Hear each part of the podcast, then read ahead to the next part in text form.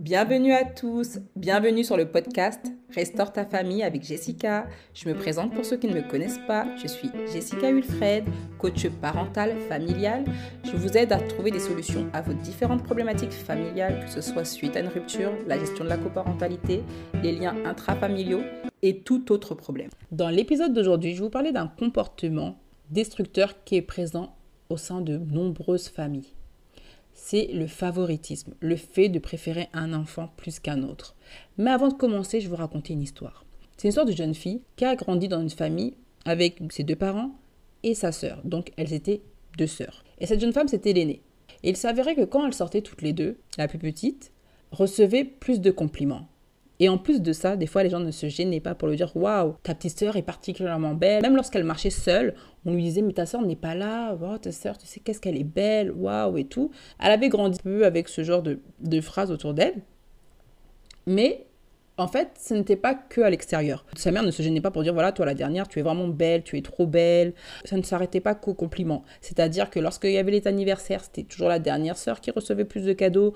Lorsque la mère devait sortir, elle devait choisir entre les deux sœurs. Elle préférait sortir avec la dernière. Donc vraiment, il y avait plein de signes qui montraient vraiment que la mère préférait sa dernière fille. Et très tôt, l'aînée a très vite compris que sa mère préférait sa petite sœur. Donc c'était vraiment quelque chose qui était assez compliqué à vivre. Quand on est jeune, on cherche l'amour de nos parents, puisque c'est les premières personnes avec qui on vit, donc pour nous c'est normal de recevoir de l'amour, mais lorsque eux-mêmes nous montrent qu'ils préfèrent quelqu'un d'autre à vous-même, ça fait mal, d'autant plus quand c'est votre sœur. Et elle a commencé finalement à perdre confiance en elle.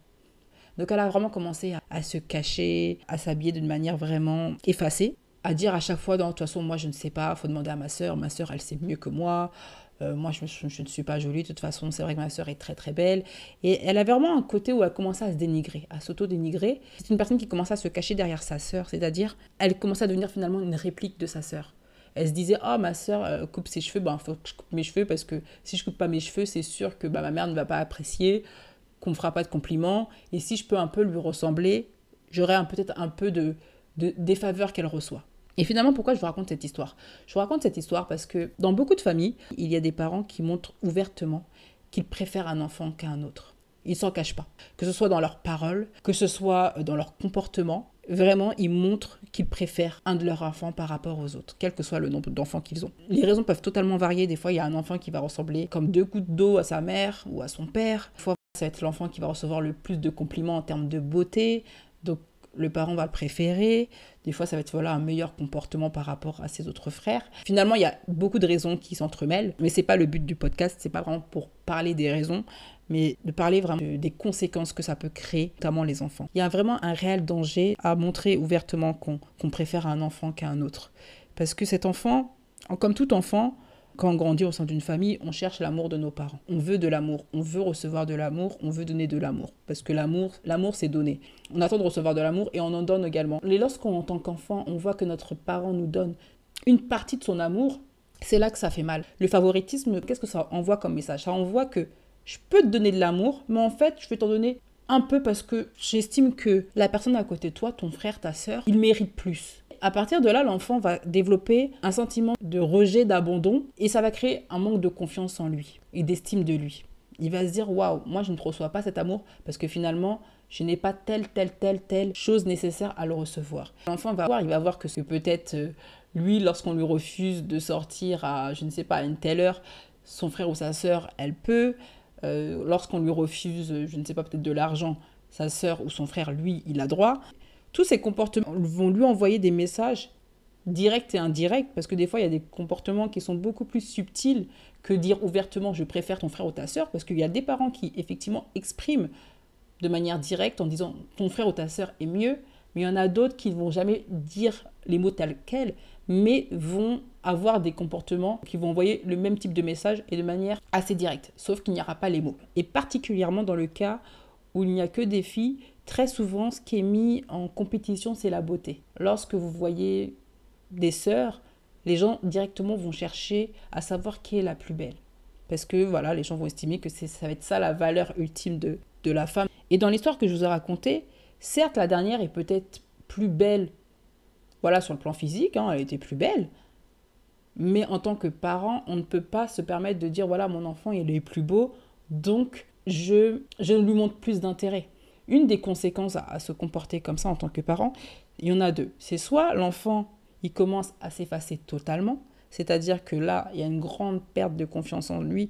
Et comme on disait, l'enfant, c'est la période où on développe, on travaille le plus sa confiance en soi pour pouvoir, après, une fois adulte, pouvoir continuer à développer cette confiance. Alors là, c'est comme si vous partiez, vous étiez au niveau, on va dire, 0, là, vous êtes à -100. Et il y a l'autre cas où l'enfant va développer un complexe d'infériorité et va vouloir ressembler à tout prix à offrir à la sœur qui a le plus de compliments et finalement perdre son identité et son authenticité. Et en tant que parents, notre but, nous, c'est de développer le potentiel de notre enfant. Et le potentiel de notre enfant passe par son authenticité, son unicité. On se doit de l'accompagner à aiguiser, si je peux dire ça comme ça, le trésor qu'il a en lui. Et le trésor qu'il a en lui n'est pas le même que son frère ou sa sœur. Et en montrant plus d'intérêt à un autre enfant, on va commencer à détruire ce trésor en lui disant « Mais toi, en fait, quel que soit ce que tu as en toi, c'était pas intéressant. » On s'en fiche, on préfère ton frère ou ta sœur. Le fait qu'il ne va pas avoir confiance en lui, c'est qu'il ne va même plus oser finalement s'exprimer, plus oser tenter des choses parce que dès le départ, il se dira c'est pas intéressant, personne ne va me soutenir, de toute façon, ce que je vais faire, si ce n'est pas la même chose que mon frère ou du même niveau que mon frère ou ma sœur, ça ne va pas compter aux yeux de mes parents.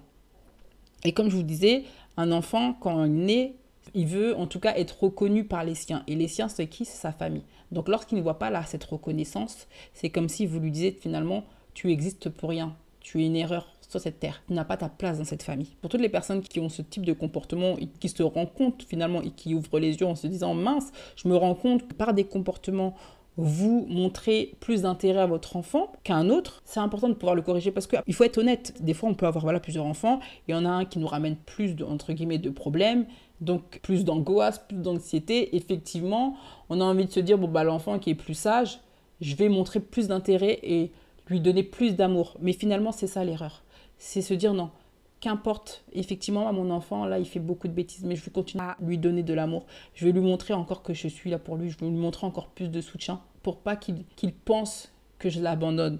Parce que vraiment, ce sentiment d'abandon va vraiment détruire votre enfant est passé à côté de votre rôle principal parce que en tant que parents, notre but c'est de pouvoir les élever, les propulser dans leur chemin, dans leur destinée. Et c'est important de pouvoir les accompagner, quelles que soient les choses qu'on fait. Si vous êtes parent d'un enfant qui a un certain type de caractère, vous pouvez l'élever, vous avez les capacités.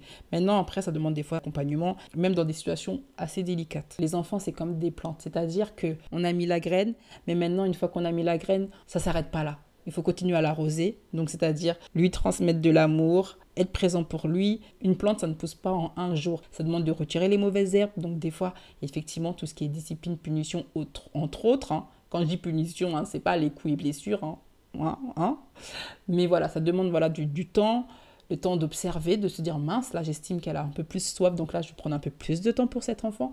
C'est exactement ça. Et pas se dire « j'ai planté 3 plantes, mais finalement la troisième, quand je la regarde, je la préfère, donc je ne vais pas montrer d'intérêt ». Parce qu'effectivement, si demain vous plantez 3 plantes et vous prenez plus de temps sur une des 3 plantes, on est bien d'accord que les deux autres ne vont pas le pousser ou ne vont pas pousser.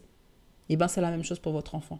Il faut être équitable et il faut avoir ce cœur disposé à se dire non, je vais donner de l'amour à mon enfant, même lorsque, par exemple, il y a une plante, on va dire, qui a beaucoup de mauvaises herbes, je vais enlever ces mauvaises herbes, qu'importe le temps que ça me prendra, qu'importe l'énergie que ça me demande, parce que ça demande de l'énergie de s'occuper de plantes, mais c'est comme ça. Personne ne vous a forcé à faire des enfants, hein mais c'est comme ça. Mais à la fin, quand on récolte les fruits, on est content. On est content de se dire « Waouh, j'ai pris mon temps, ça m'a demandé de la patience. » Des fois, je ne savais pas, je me suis informée auprès de personnes qui ont réussi à faire pousser ces plantes. Mais les fruits que je vois, les fleurs que je vois, ils sont tellement beaux que je peux qu'en être fière. Et donc, c'est vraiment pour ça qu'il est important d'être équitable, de donner du temps, même si je ne vous dis pas de chronométrer, on n'est pas des robots, de toujours soutenir tous ces enfants, d'être présent pour tous ces enfants. Et ne pas oublier notre rôle en tant que parents. Dieu nous a confié des enfants afin de pouvoir vraiment les propulser dans leur couloir. Donc il est vraiment important d'être équitable et de leur montrer de l'amour tout autant qu'ils soient. Partagez ce podcast. Dans la barre d'infos, il y a le lien pour mon livre « La mère manipulatrice, conseils et astuces pour se libérer de son emprise ». Et il y a également un autre lien pour recevoir gratuitement ton guide sur les 10 questions les plus posées concernant l'emprise familiale. Je te dis à la prochaine et prends bien soin de toi.